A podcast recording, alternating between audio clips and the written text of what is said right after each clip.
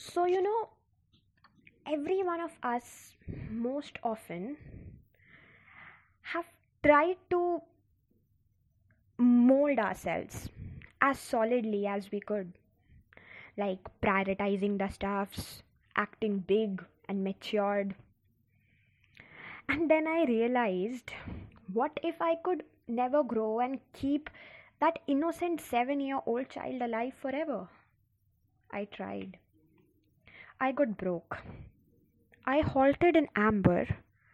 No, I couldn't. I deeply breathed and bowed down, looking at the earth so that it could open its jaws and swallow me whole. How often do you make and break yourself in a single day?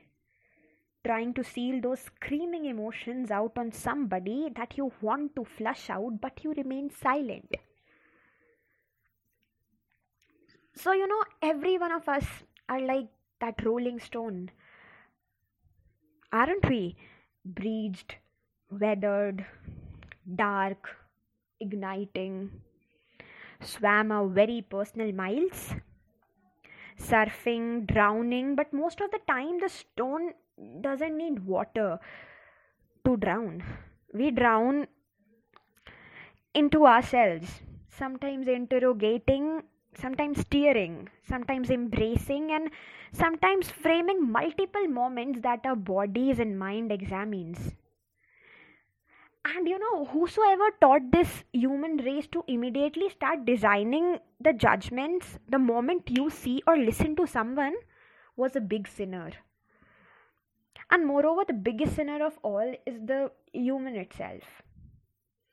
Maybe you woo out of my counts men and women every day, hiding and concealing, and then again highlighting the pits and gullies of your faces just to make them sure that you are enough. But but he or she would love it when you will embrace their bruises either, their dark circles, their tans, their odd and even complexions and when the talks will be full with relevant contents, not your face, your eyes, or your bodies. When Brienne of Tarth called herself a lumbering beast and not suitable for any men, man like Renly hold to them. He held her tight, looked into her eyes, and the world stopped. Ultimately, you are in search of home, right? Basic, beautiful, and damned. In your own ways.